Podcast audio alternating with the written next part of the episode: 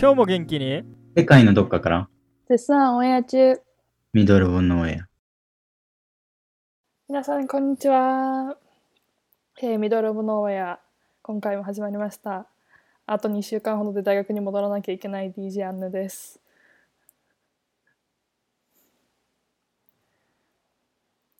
ええっと、今日は実はスペシャルゲストが来ているんですけど、まあ、どんなスペシャルゲストか私たちのまあ共通の知り合い兼私にとっては留学の先輩、えー スペシャルゲストの紹介はでは一番付き合いの長いアダム君お願いします。はい、アダムです。よろしくお願いします。えっと、今日は、あの、共通の知り合いとさっきあの言ってくれましたが、えっと、大輝くんというあの同じタイミングで留学に行って同じ学校にしばらくいてであのいろんな科学校の中でも学校の外でも意欲的にこう活動をいつもされている方で、えー今日もその活動の一環の一つをこうあの喋りに来てくれるということで楽しみにしています。大輝くんよろしくお願いします。よろしくお願いします。はい、じゃあ、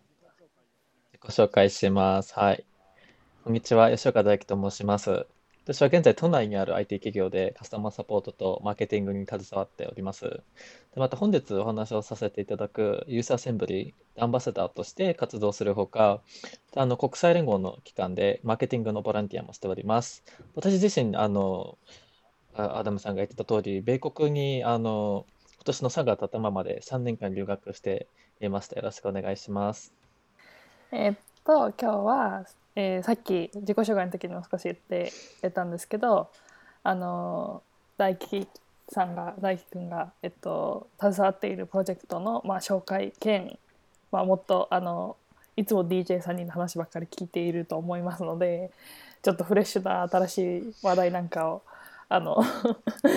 というか感じで喋ってもらおうかなと思うんですけどじゃあそのプロジェクトについてどういうものなのか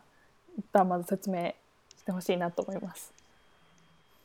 はい。今回お話しさせていただくのは、ユースアセンブリーというユースフォーラムについてなんですね。私が今アンバサダーとして、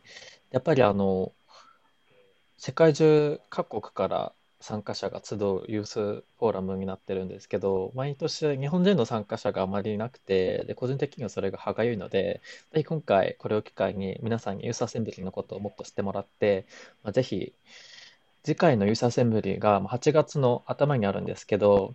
実はオンライン、いつもニューヨークで開かれてるんですけど、今回はオンラインなので、まあ、ぜひ日本代表をもっと増やしたいという気持ちで、今回はユースアセンブリについてお話しいたします。はい、じゃあ、えっと、どういうお目的で行われているあのプロジェクトなんですか？はい、そうですね。あの国際連合が定めた持続可能な開発目標ってご皆さんご存知ですか？これってあの英語でよく SDGs って略されて、まあ、日本でも最近浸透し始めてると思うんですけど、まあ、その持続可能な開発目標に向けて、まあ、こう若者が何にできるのか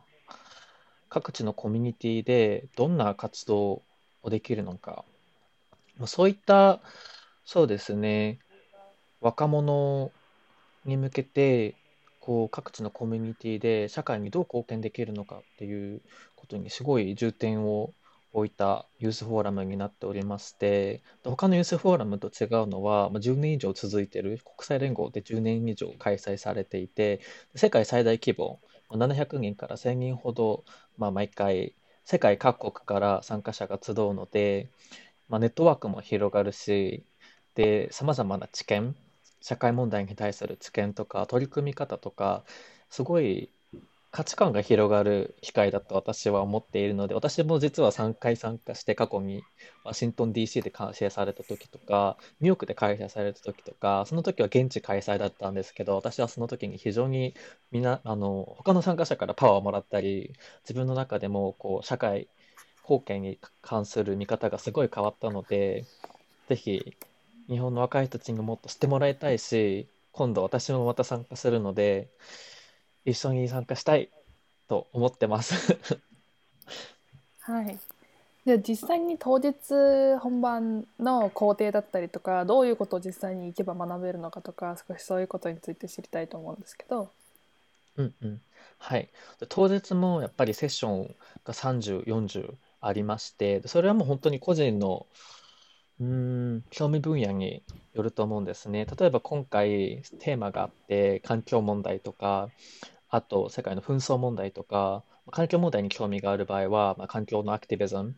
環境活動でどう、どういったことがコミュニティでできるのかとか、実際に活動しているパネリストとかスピーカーの方が、こう、どうやって自分たちがやったのかとか体験してくれたり、あと今回スピーカーもすごい豪華なんですね。オンラインだからかな。国際連合の、あの、いろんな部門からスピーカーが来るので、まあ、国際連合に興味がある人でもない人でも、やっぱり、こう、なんだろうな、この国際連合で何をしているのか、国際連合の取り組みとか、国際連合にどう日本から、こう、うん、参な、なんだろう、活動に参加できるとか、まあ、そういったことも、まあ、学べるワークショップみたいなのがね、たくさんあります。でもだからワークショップもあるし、ライブセッション、だから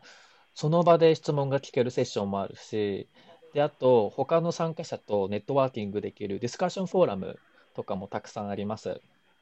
私もさっき言ったんですけど、今回がすごい特別でオンラインなんですよ。だから、オンライン上ってことは、時差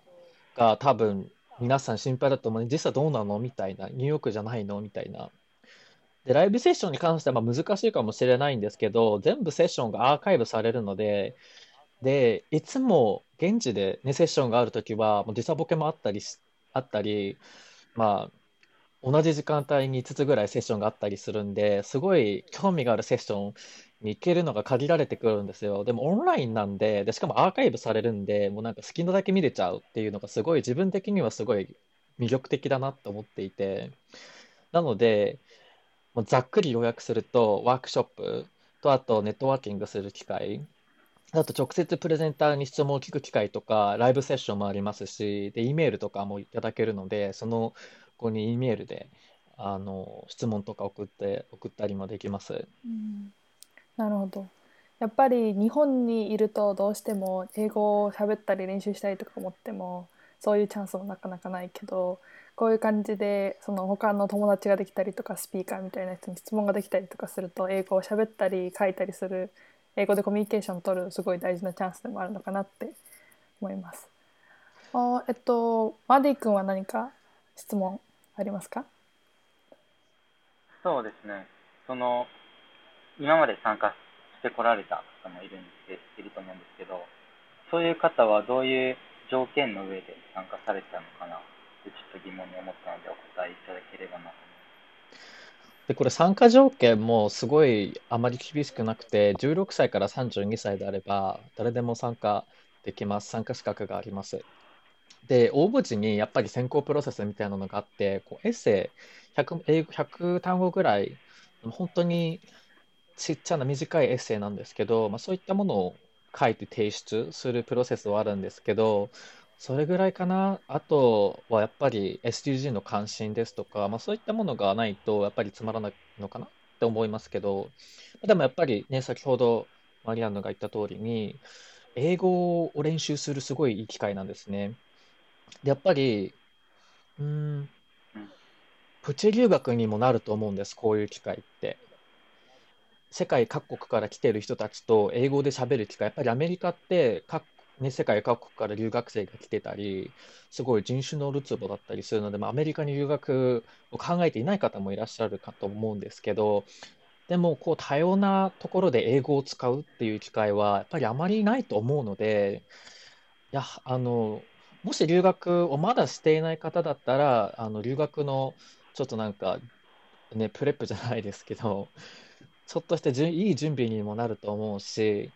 留学を考えていない方、まだちょっと先のことの、先のことの人でも、英語を使ういい機会だと思います。うんなるほど。やっぱり今コロナっていうこともあってなかなか海外旅行とかその実際に海外に行くっていうチャンスはなかなかないと思うのでなおさらこういう機会を使ってあの海外の人とか新しい人と会ったり接したり文化交流をしたりするっていうのはすごくなかなかないチャンスだと思うので、おいいと思うんですけどやっぱりその今まではもう少しちょっとなんだろう概要というかロジスティックなことについて喋ったと思うんですけど実際にそのさっき大輝さんがあの参加したって言ってたので参加したそのなんだろう生の声ではないけど自分が一番魅力に感じたこととか例えば今もこういうことが役立ってるなと思うこととかそういうことについて少し個人的な意見を聞きたいかなと思うんですけど。あ、はい、ありがとうございます。そうですね、私個人としては、やっぱり社会問題に関心がなかったわけじゃなないんですけど、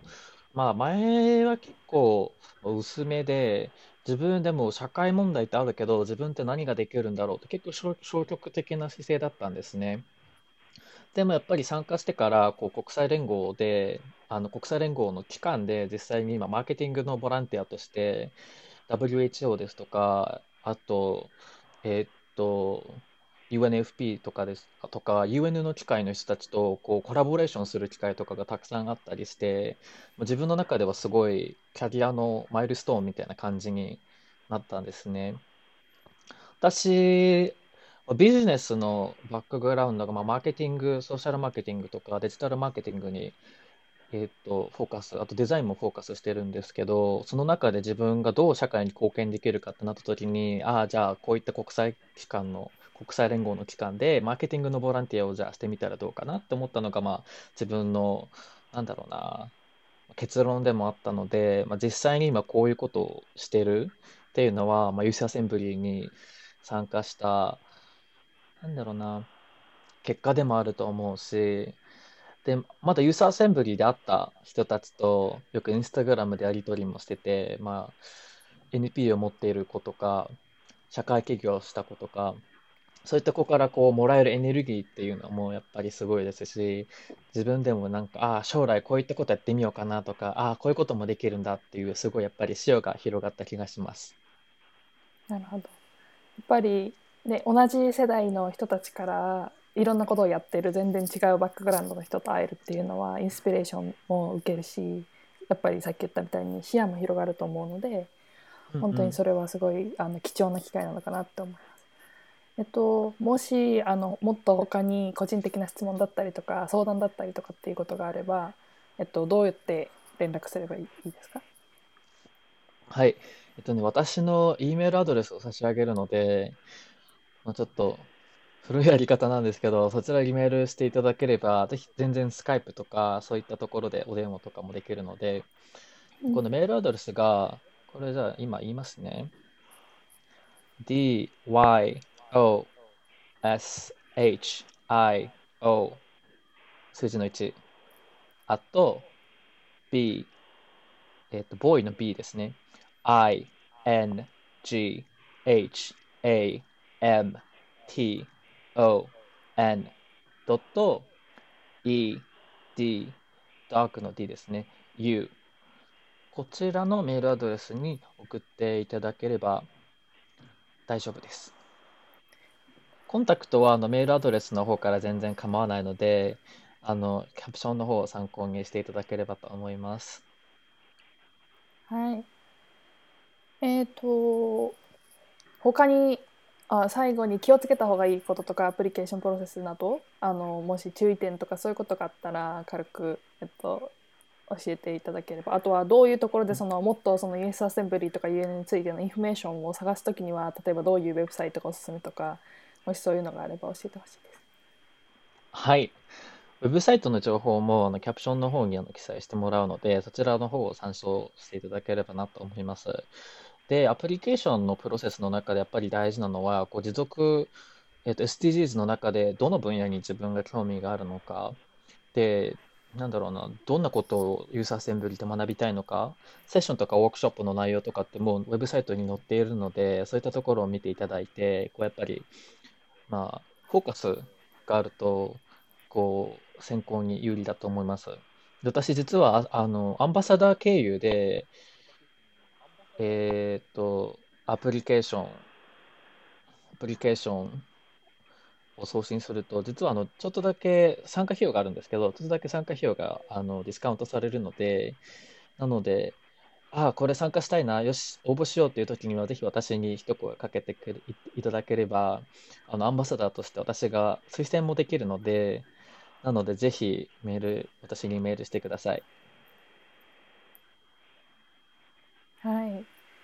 じゃあもし本当に参加したいなということで興味が少しでもあるなっていう人は概要欄にあるあの連絡先を使って大樹さんに連絡してみていろいろ話をもっと詳しく聞いてみるのもあの全然ありだと思うのであ最後にやっぱりその参加したいと思ってもなかなかまあ留学にしてもこういうプログラムにしてもそうだと思うんですけどあんまり自分にこうバックグラウンドというか経験とかそういうのがあんまり何もないなっていう人とかあのちょっといきなりそんな大きなこう素晴らしくてこういろんないいオポチュニティには見えるけどそんなところに自分が飛び込んでいって大丈夫かなとかやっぱそういう不安はどうしてもあると思うんですけどそういうあの若い えと人たちに対してかけられる言葉だったりとかアドバイスだったりとかやっぱどうしてもこう私たちみんな留学経験したりとかそういう、ね、大きなフィールドにジャンプした中ではあると思うのでそういうところの視点から何かアドバイスだったりとかあれば教えてほしいです。はい。私も最初参加した時は国際連合のこととかも全然知らなかったし、SDGs のことも全然全く知らなかったので、まあでもやっぱり参加することが最初のステップだったりするので、英語力に関してもそうなんですけど、私実は今中国語を勉強していて、この間の全部中国語のイベントに参加して、ああ、もうこれ全然本当に分かんなくて、もうなんか、ああ、本当にダメだなと思ったんですけど、逆にやる気も出たし、その時友達になった中国人の友達とよくあの、えーっと、なんだろう、ショートメッセージまあ、LINE じゃ、中国版の LINE とかでよく最近メッセージして中国語を練習したりするので、まあ、そういった機会にもなると思うので、ただ、やらないって私ゼロだと思うんですよ。でも、やるとゼロじゃなくて何かしら得るものがあるので、なので、私は個人的にはやらないっていうよりかは、やるっていうオプションがあるんだったら、やるっていうオプションを取った方がいいと思います。はい、なるほど。ね、やっぱりなかなかやるのは難しいし一歩踏み出すのは難しいかなって思うんですけどあのここに DJ3 人もそうだし大輝くんもそうだしあのみんなそれぞれがその最初の一歩踏み出す怖さを知ってると思うからそういうところももし何か相談なり質問なりあったらあの全然どんどん寄せてほしいなっていうふうに思います。はいではということで今回のポッドキャストは少しあのいつもと違う感じでお送りしたんですけどあの我らの友達の大輝くんを呼んで、ね、本当にいろんなことを大学留学一緒のところにいた時代からいろんなことをしてた人だったしあの今もどんどん先を行っている先輩なんですけどあの、ね、それぞれやっぱりみんなさっきも言ったようにみんな似たようなところからスタートしたりとか実は似たような悩みを抱えてたりとか、まあ、そういうふうにすると思うのであのこれからもそういう人たちの少しでも力になれるように留学のことだったりあの留学して良かったことだったり新しい視点だったりっていうのをお送りしていけたらなと思います。では詳しい情報とかユーザーアセンブリについてあの大樹さんの連絡先についてなんかは概要欄の方にあの全部載せておくのであの皆さんともチェックして連絡してネットワークしてつながってください。はいということでまた次回からも面白いポッドキャストをお送りしたいと思います。それでは今日はこの辺でバイバイ